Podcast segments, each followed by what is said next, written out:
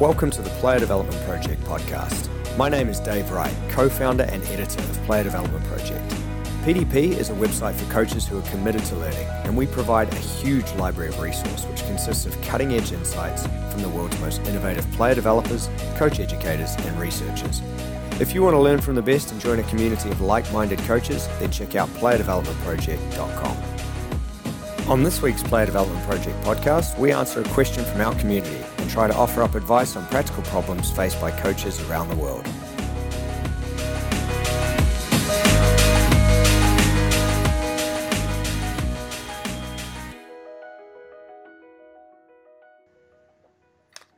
Hi everyone, thanks for joining us once again on another Player Development Project Q&A. Really pleased to be joined as usual by my colleague UEFA A licensed coach and PDP technical advisor Dan Wright. Dan, how are you today, mate? I'm really good, thank you, mate. How are you? Good, good. Good to be joined by you as always. And we've got a really nice question from Stuart via Facebook. Now, Stuart said, if I have a few players who I think have the right qualities to be the team's captain, what coaching can I give them to help them be a good captain? So, really interesting one around, uh, I guess, leadership as a topic. And I know you've got a few ideas as to which corner this really hits. Yeah, I think in terms of the, you know, sort of the, the FA four corner model, for me, this would be in the social corner. So we're talking about coaching in the social corner. The FA sort of use the five points, and their points are, uh, you know, is the player well behaved? Are they a good learner? Do they recognise the importance of team?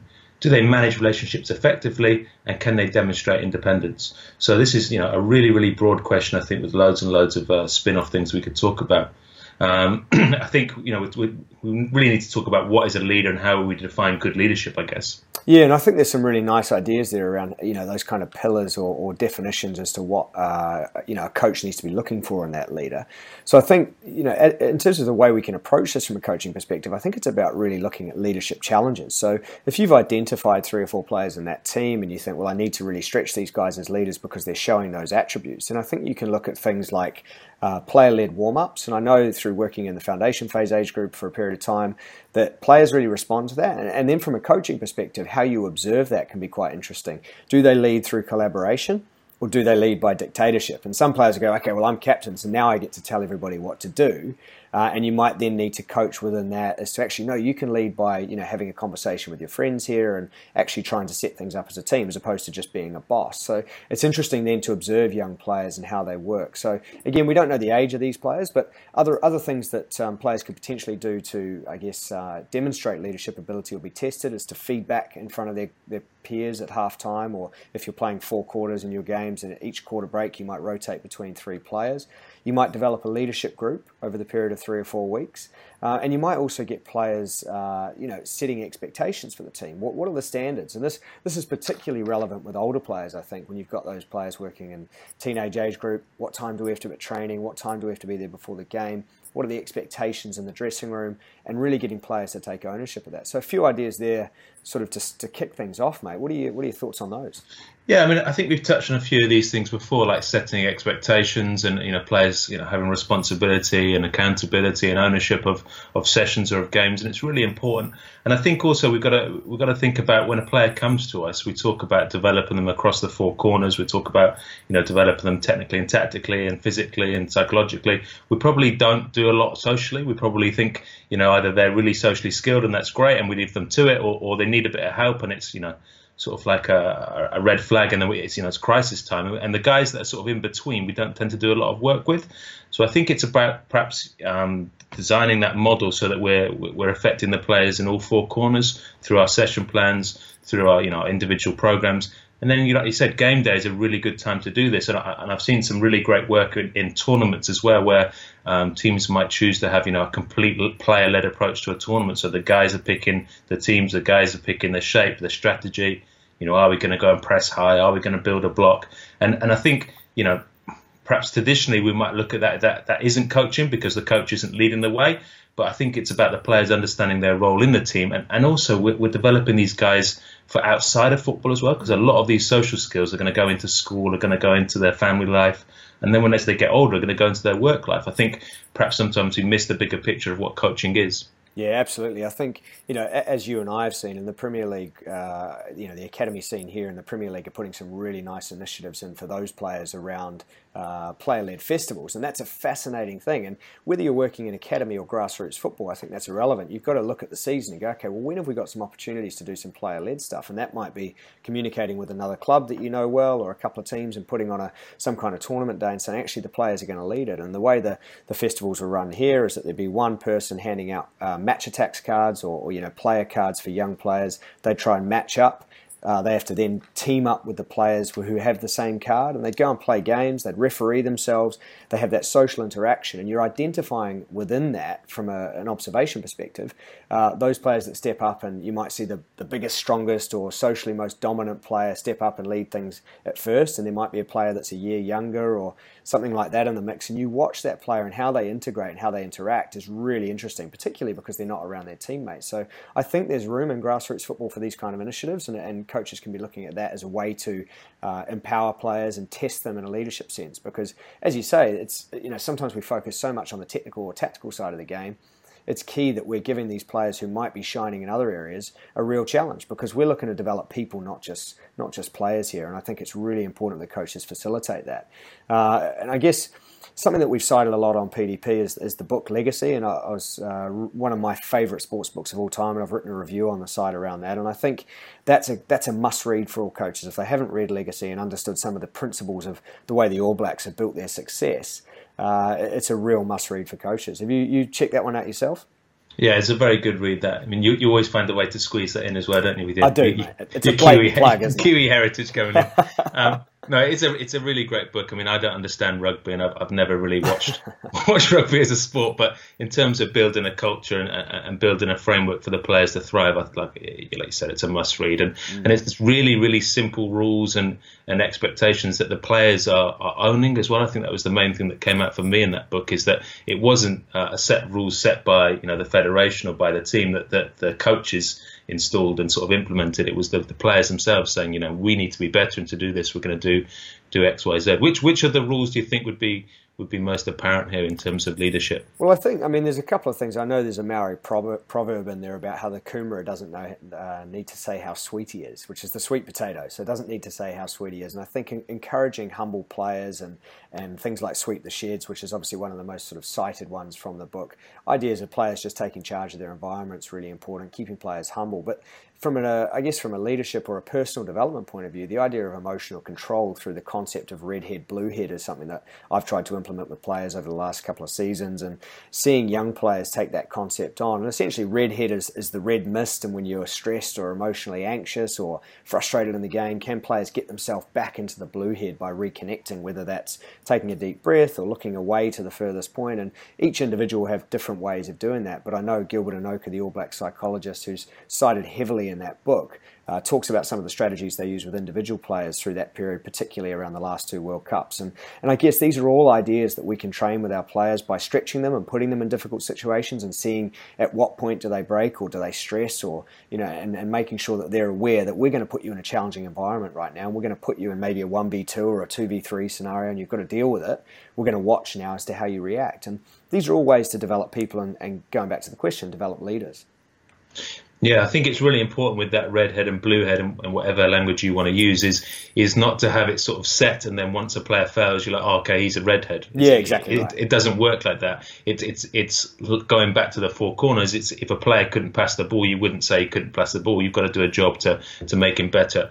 And um, we've got to stress them out in training as well. You can't just put them in game scenarios and then watch them pop and then say, okay, he's a stress head, and we, we can't put him in tournaments. You've got to you've got to build that resilience up or that accountability or whatever you know whatever corner you're sort of you're stressing out. And I think it's also important to take into terms the, the, the maturation here as well. So if you're working with that teenage age group, the brain's still developing, and so perhaps there would be a period where they're going to be more red than blue, and, and, and that won't be the same for everybody. There'll be some that will be really chilled out all the time. But just to keep, you know, it's unconditional. It's going to be a long time. It's not, you know, Dave's a redhead and we can't play him in, in high pressure moments. It's we've got to work towards uh, making Dave, you know, a, a more complete player rather than rather than being set. So you know that links into sort of all the growth mindset and fixed mindset stuff, which I which I think people should read as well. Yeah, hundred percent. I think the uh, the other thing here is honesty. I think even with young players, regardless of age, um, when you're transparent with players, you say, look, I think this is an area you need to work on because you're doing this really well, and this is going to make you do what you're doing well even better. Uh, and I can think of a player last year who's a sensational dribbler, really quick, physically athletic, uh, could beat players for fun, and showed us great game understanding. Had a really good season, but the one thing that kept failing him was this ability to to keep his head in the game. And when we gave him leadership challenges, he really responded to that, and it almost calmed him. So we'd, we'd give him ownership of the player warm up, or we'd ask him to feed back to his team, and you know he really thrived on that because he was exceptionally intelligent in a football sense and could see the game. So I think you've got to look at that and go, if you've got somebody that's a little bit, um, you know, emotionally volatile at times, and that can actually be turned into an attribute. It's not something that is, you know, you just have to deal with. So, you know, I, I think there's other, I guess, on another note or a little bit of a segue there are other mentors that coaches should be looking for in this sense as well. So Simon Sinek is one who we've cited before, cultural anthropologist, and I guess a real leader in this kind of um, industry around cultural intelligence and understanding people. Um, and he's got a couple of books, Leaders Eat Last, Start with Why, highly recommend that. And also Stephen Covey, which is another, you know, I guess he's one of the great psychologists in, in modern times. Um, he's written books like, you know, Seven Habits, Eighth Habit, um, recommend those. And in the article, Ranieri, The Art of Leadership, which is, is on the Player Development Project website, some of his work there in terms of managing motivation and, and leading people as opposed to managing people, I think is the key language that came out of there for me. So, again, a couple of guys that I would recommend our listeners and viewers um, really check out in terms of understanding this topic because it's a broad one.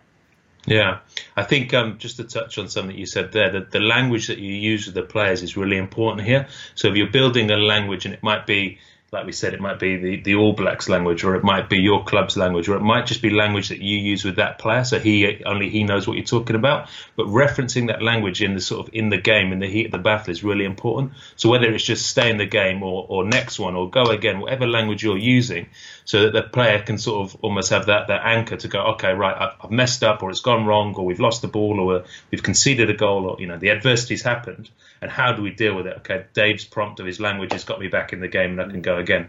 And that's a really good strategy to move them from, like you said, that red head to the blue head.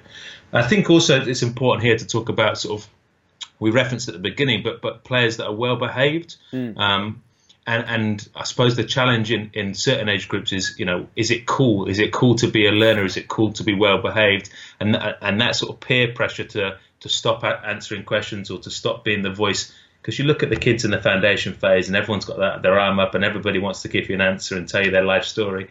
And as you move into the sort of the YDP ages, the 13s, 14s, 15s, bit more swagger and, and, and, maybe not so keen to answer those questions or not. It's not cool to be, you know, to be a learner and to show that, you know, that sort of interaction with the coach. So I think it's perhaps important just to talk about why we think, you know, players that are well behaved or good learners are important and how that sort of can drive teams and drive standards on and off the pitch. Yeah, definitely. And I think a lot of this, um, you know, we've talked in previous discussions about uh, parents, and I think often player behaviour will, ref- will reflect uh, parent behaviour, and it's apples and trees, isn't it? You know, it doesn't fall too far from the tree most of the time. Um, so I think if you've got issues with a player who's potentially volatile, or as you say, a bit too much swagger and doesn't really want to be seen to be a learner, then perhaps you've got to start with the parents and have a conversation, see if they're open to trying to support their player or their, their child around this idea. Because often, you know, obviously we've talked about it, parents are invested in terms of um, you know their interest and their desire to see their children succeed uh, in whatever sense that is. But it's important that we go. Actually, we, have identified this from a coaching perspective. We want to have a conversation with you, and perhaps you can you can make it uh, a bit of a triumvirate, you know, and really just bring people together and say, look, the three of us need to work together as opposed to just you and the player, and you've got that go between who's hopefully going to be on your team.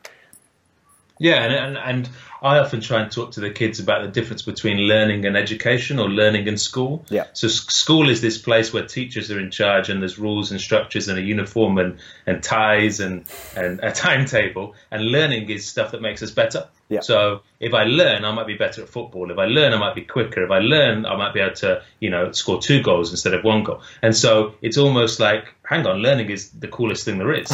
yeah.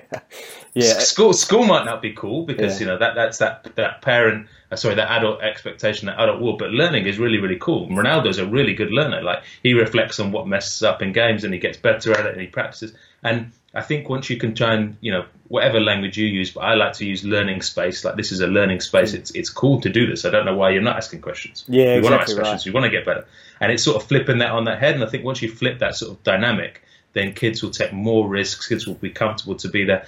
And, and, and going back to the question, I think if you've got a leader that can encourage that, then then you know you, are winning and you're on the way to success. Absolutely, because they're setting the standards. And, and I'm not going to start going on a rant about the education system because I do get a bee in my bonnet at times about some of the things. But before we uh, sort of wrap things up, I do want to cite a couple more pieces of content on the Player Development Project website. We've got a fantastic webinar with uh, John Alder. Uh, who's at UK Sport, and he's an expert in leadership and culture. He's formerly worked with the Kiwis rugby league team. Highly recommend that uh, video discussion, which is on the site, and also a couple of research reviews from our resident professor, William Harper, uh, formerly of Purdue University over there in the States. He's got a couple of reviews around leadership in the age of complexity and uh, leaders' behavior in sports. So definitely recommend that the listeners and viewers jump on there and uh, check out those reviews in the research review section. Any final thoughts on this topic, which is obviously a broad one, Dan, and we could probably go on for an hour, mate. But um, you know, any final thoughts for you, just in terms of advice uh, around the question? Yeah, I think it's important just to, to, go back to where we started. Of when you look at the four corner model, I think coaches are traditionally really strong in the technical tactical corner. They might be quite strong in the physical corner if they've got a sports science background. But this other side, the psychological side and the social side, is probably what's going to separate the difference between the players being good and great. And, and like I said, all the stuff that you can transfer off the pitch. The other thing I wanted to touch on is just that you know recently we've launched the podcast, and you know that's been going quite well. So if you if you're downloading the podcast and you're subscribing, thank you very much. And if you're not, you should be. No, absolutely, mate. Nice little plug there. And uh, once again, appreciate your time. Hopefully, some really good ideas on the topic of leadership for our listeners. And we will look forward to another PDP Q and A very soon.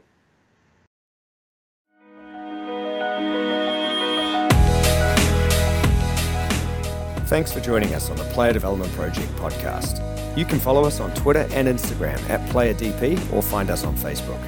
Don't forget to head over to playerdevelopmentproject.com where you can sign up to our progressive coaching community and gain access to our wide variety of resources to help you in your coaching.